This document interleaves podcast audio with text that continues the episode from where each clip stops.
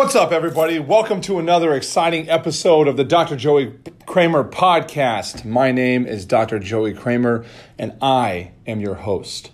This is a podcast about health. Health is a complete state of mental, social, physical, spiritual, emotional well being, not merely the absence of disease or infirmaries. And this is story time. About two weeks ago, I had a patient of mine come in and she sat me down and said, Dr. Kramer, I've sent you my family, I've been underneath your care, and we need to help more people. And I think the way that we can help more people is by starting to share some stories about your patients. Because I think stories resonate with more people. They may understand what upper cervical specific is, how it can help transform lives and how people can identify with other people. And so, I've started the journey of embarking upon the mastery of storytelling. And I want you all to bear with me because I probably will suck at this at first, like we all do, right? We all think we all suck when we start something new. But I think I can start with a story that's very personal to me and very, very close to home because it starts with a story about one of my very, very best friends. And this journey starts in 2008. Um, I had graduated college. Uh, I was, you know, a new young guy in the work field. For many of you don't who don't know, I was working on a scrap scale in a recycling uh, yard, buying copper, aluminum, zinc. This is the height of the market for copper. People were thefting, you know, refrigerators. They were thefting, you know, copper electrical lines out of houses just to turn them in for, you know, a measly three dollars and thirty-seven cents a pound and I was part of a gym that was called Velocity Sports Performance. Um, it was run by a you know a couple of great guys named Chris Malin and John Simon.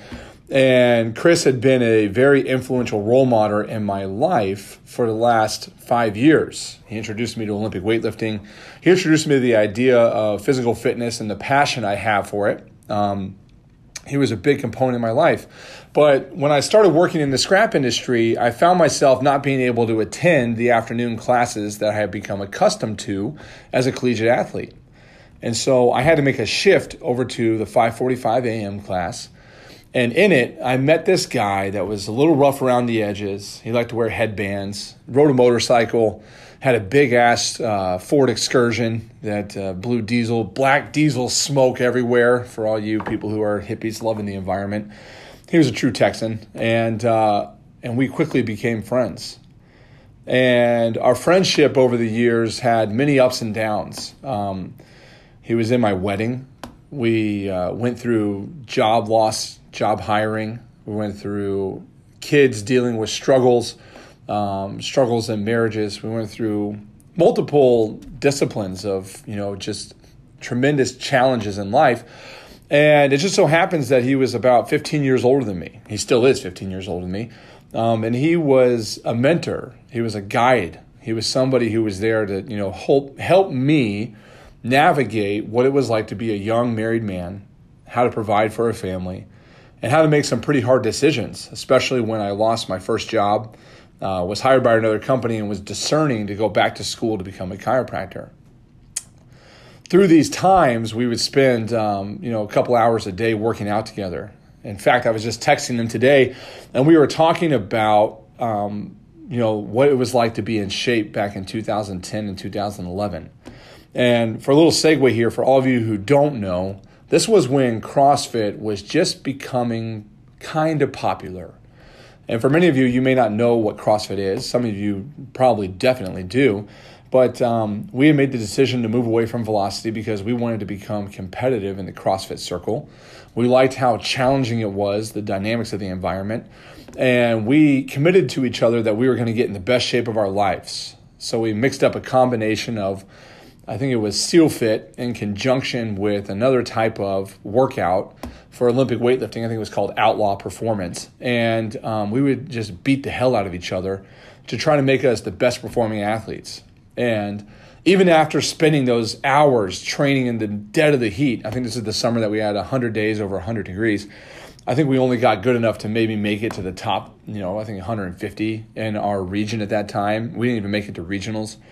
Um, and it was one of those things where we just reminisced on how fit we were because our bodies got in such you know conditioned, disciplined shape. That was the height of the paleo diet fad. You know, we never touched a carbohydrate because they were terrible for you, or you know, we thought they were terrible for you. Now we understand that they're actually vitally important for recovery, especially when you're taxing your system.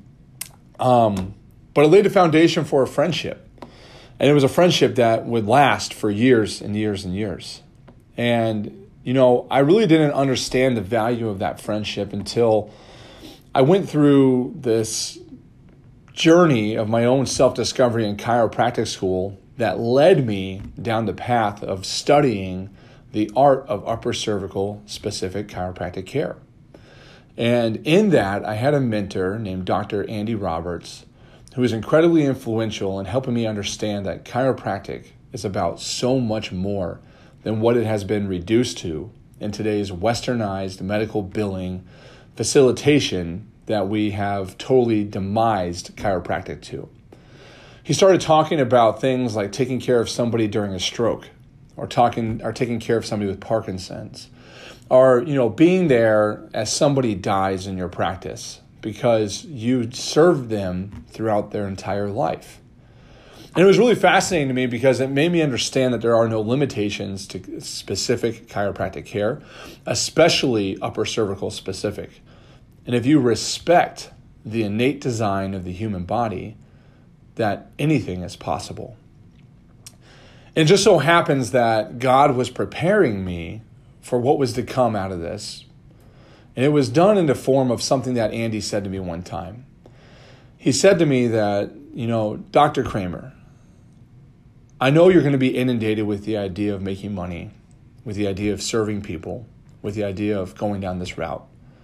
But let's say you invest your entire life work into delivering one adjustment, and you can only deliver that one adjustment, and that one adjustment will forever change somebody's life. Will that be enough for you? And he made me think about it for a while. I had to think about that for about five years. Actually, to tell you guys the truth, it actually just hits me today. Um, and at the time, I probably gave him some answers like, You're crazy, Andy. I'm going to help so many people's lives. You know, we're going to change the world. Everybody's going to want upper cervical specific. You know, we found out the very different side of that story when we graduated. But there came a time when I reached out to my buddy and my, my good friend. We were talking, and, you know, he's, he sat me down and he said something like, Hey, man, I'm having a really hard time right now. I'm thinking about getting neck surgery. And I was like, what in the hell are you even talking about? Right? So, framework here, I'm in this very, very conservative chiropractic study program, upper cervical specific, where there are no drugs and surgery as an option. The only option is upper cervical specific because it solves all the problems if people invest in the care, which requires time, energy, and money. And, um, I started talking to him and I was like, dude, are you going to the chiropractor? He goes, yeah. And I go, is he adjusting your upper cervical? And he goes, nah, he's just doing the million dollar roll. And for many of you who don't know what the million dollar roll is, that's where they uh, the doctors lay you on your side and they crack your lower back and it feels so good. And they call it the million dollar roll because in the 1980s, every chiropractor and their sister was billing insurance for that, and they were making millions of dollars off of it. And uh, now insurance premiums are way down for reimbursement for chiropractors because they abuse the system, which is what we expect to happen when you know people are unethical with how they manage their billing and their medical care. So he told me no, he wasn't even getting his upper cervical complex addressed. Um, he didn't even know that was an option. And so, for many of you who don't know what it's like to contemplate neck surgery, I'll highlight it for you this guy runs his own business. He runs a concrete company. And what he does with it is he pours retention vaults. And for many of you who don't know what that is, it's something like what you would go to an aquarium for, right? In fact, he was known for pouring the foundation and all the, the tanks for the Dallas World Aquarium. He does heavy press foundations. He does unique things that require unique skills. And, you know, like Tyson Chicken would be an example where they would come in and say, hey, man, you know, we need some help with the foundation.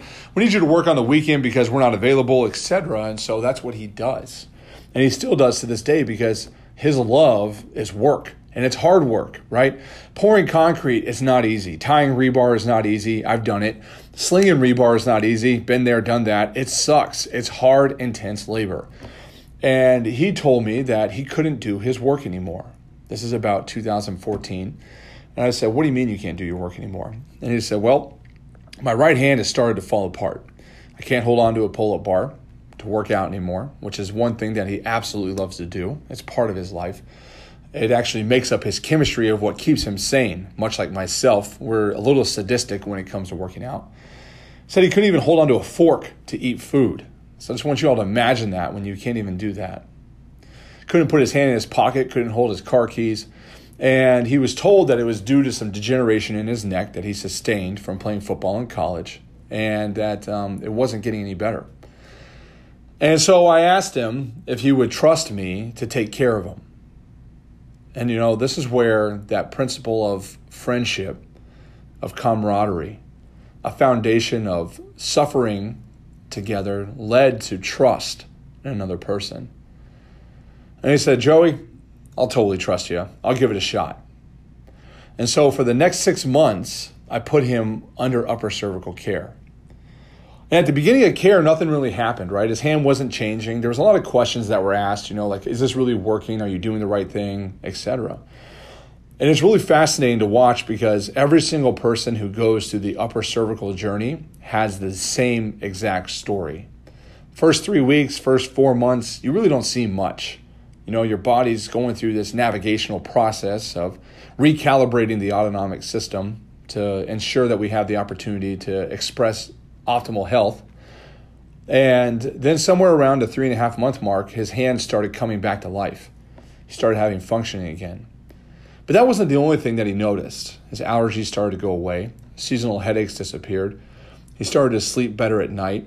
He saw a change in his sex life, which saves his marriage, right? Because you're you're you know an older gentleman as you as you start to age in the process. We like to think that our testosterone is gone. Um, all it is is just changing the autonomic system so you can get a better heart on. And things just started to get better, right? And so things started to change. And at the end of the six months, he was like, dude, I totally believe in what you have to offer the world. And I said, I do too, brother. And I just want you all to know that he's patient number one. His name is Chris Rutledge. He's got a testimonial on our webpage. The guy is still one of my best friends to this day. 11 years down the road, for the last five years, he's been in the practice. He gets checked on a monthly basis. And his story is one that many of you go through.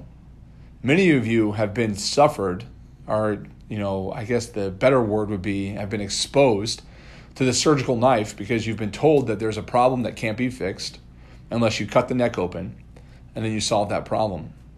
However, that leads to more problems down the road stiffness, headaches, pressure, maybe words like it feels like an elephant sitting on my head. And you have an exchange that you have to make. You may get feeling back in your hands, but now you suffer you know, with other issues. Which leads us down the path of sharing that the problem has always been with the upper cervical complex. It's never been with your low back, never been with your hands.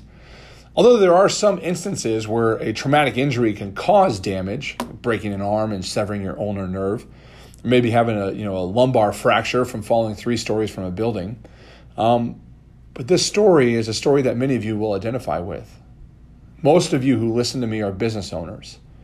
And I just want you to think about what it would be like to have something that you've built for the last 25 years taken away from you because your hands no longer work.